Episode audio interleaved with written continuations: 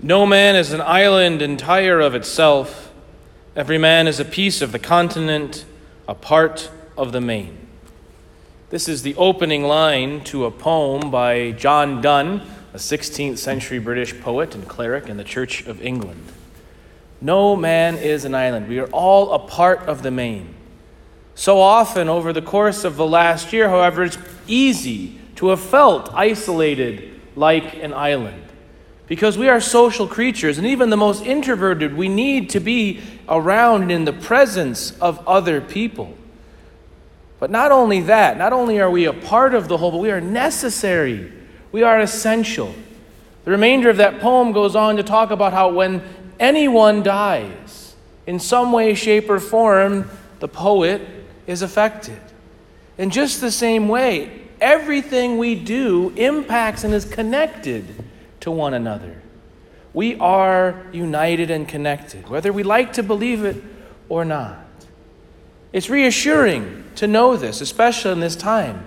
It's exciting to know and to, to look toward and forward to the possibilities of re engaging more and more people as we, God willing, continue to move in the right direction with regards to this pandemic here in this country. We'll pray for the people in India and South America where it is particularly bad right now. But we also know, in the fact that we're not an island, the importance of our relationships. And another thing that this pandemic has exposed, in addition to just the struggles of loneliness and isolation, is also the fragility of our friendships. Frankly, too many of our friendships are based on utility and convenience. Utility, in the sense, is that we are with friends because we do these things together.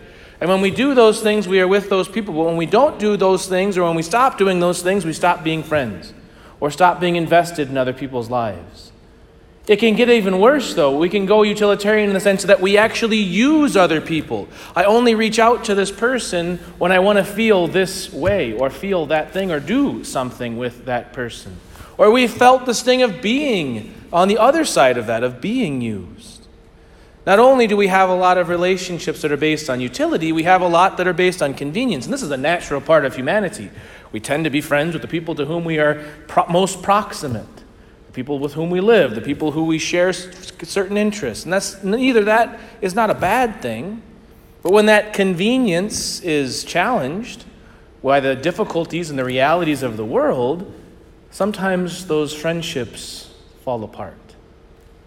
We are reminded, though, today of the necessity of friendship, of having relationship, a deep, abiding relationship, not only with God, but with other people. A few weeks ago, I was reminded of the importance of friendship. One of the challenges of Dominican priesthood in particular is because we live an itinerant life, we move around quite a bit, we don't have a, a set home like a monk or something like that we don't necessarily spend time, a lot of time, with our friends and family. And so a few weeks ago, when I was visiting my friends and family in St. Louis, I took an evening and went over to my best friend's house. And we spent the first half of the evening at his five year old son's t ball practice, which is not really the most entertaining thing in the whole wide world, if I'm being totally honest.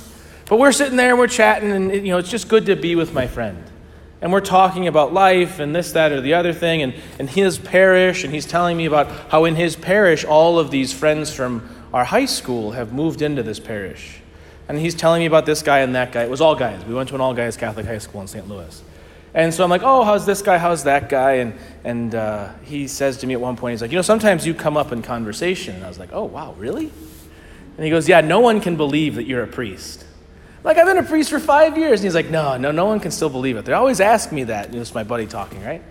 That guy, Pat, he's a priest? No way. I don't believe that. He was such a you know what back in the day. And my buddy, because he's my best friend, stands up for me. He stands up for me and he says, yeah, yeah, yeah, he's still a jerk. Don't worry, he's still a jerk. But he's not as much of a jerk as he was, right?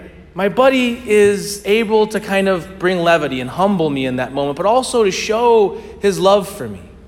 Right? He teases me a little bit and still calls me a jerk because in many ways I am, and I need to change and repent and, and be converted just like anyone else.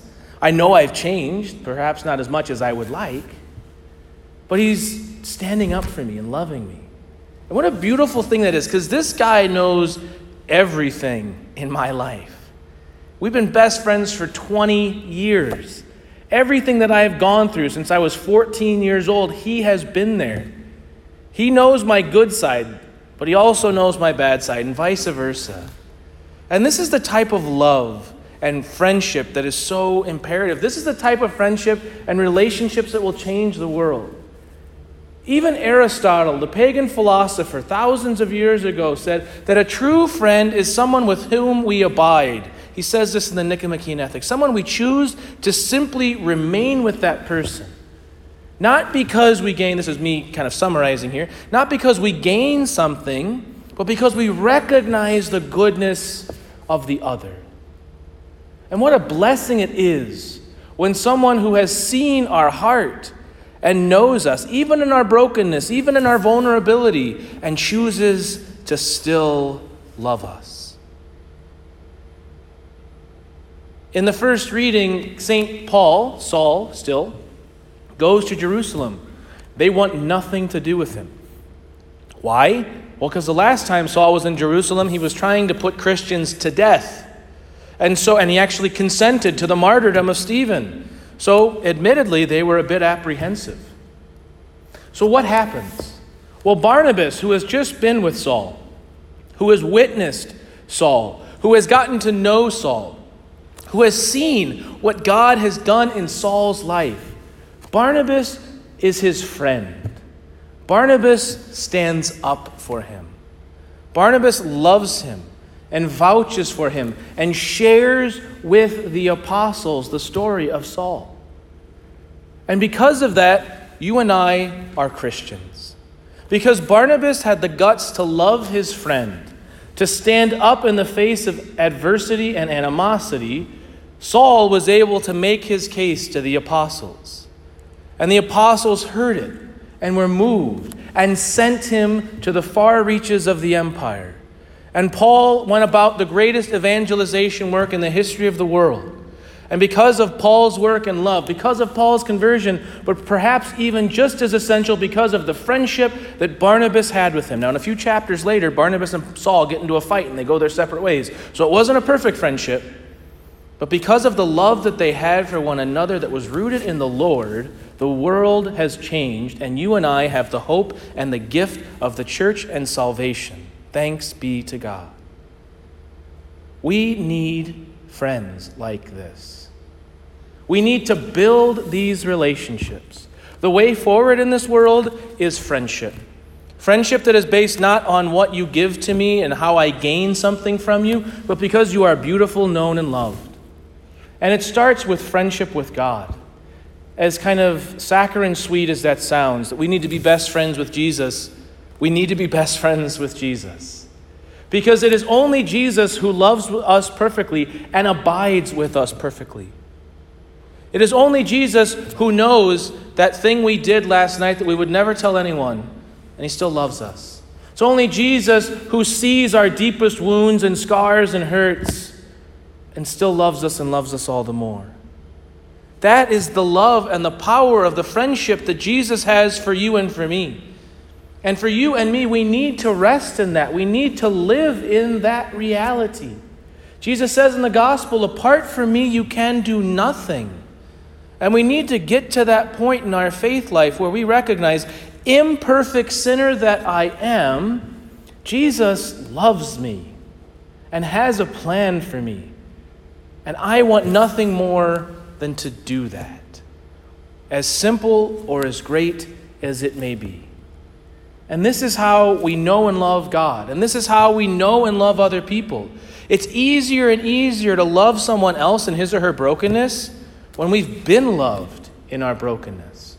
This is the power of the sacrament of confession. Yes, it's frightening and fearful. We don't like to confess our sins. I get that. I don't like to confess my sins either. But the story of the sacrament of confession is not our guilt, it's God's love that the light is on, the door is open so that you can be loved in your greatest weaknesses and vulnerability. Thanks be to God. And so, friends, I offer you three things today. Finally, getting to my point.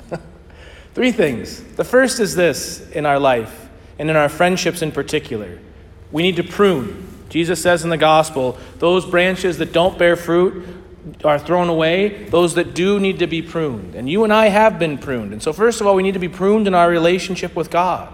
What does that look like? Jesus says in the gospel that you need to abide in the word. We need to spend time with Jesus and let him work on our hearts and cut those areas of our life and work on us and show us the way that we need to kind of move away from certain things and embrace others. But we also need to look at our own relationships and prune those as well. Sometimes that's easy, sometimes you recognize that, sometimes it's very hard. When I became a Dominican, almost all of my friends disappeared from my life. It was very painful. But I thank God for it because the friends who remained loved me and are still in my life, and I can talk with them about anything. Yes, I didn't have those friends with whom I could do X, Y, or Z, or who would, you know, we would laugh and all these th- crazy things in the same way, but the ones who remained were even stronger. So don't be afraid to prune in your relationship with Christ and in your relationship with others. The second thing is abide. Spend time in silence with God and spend time getting to know other people. How often in our life do we spend time with people but we never hear their story? Tell me about your biggest struggles and fears and difficulties and pains. Now, we don't do that with complete strangers, but when we abide with others, we must do that. And the third thing that I just want to encourage all of us to do in our relationship with God and our relationship with others is strive to be fruitful. Strive to be fruitful, to be productive, to be a good steward of the gifts that you have and to try and multiply them in the world, to try and give to others what you have given, or what you have received, excuse me.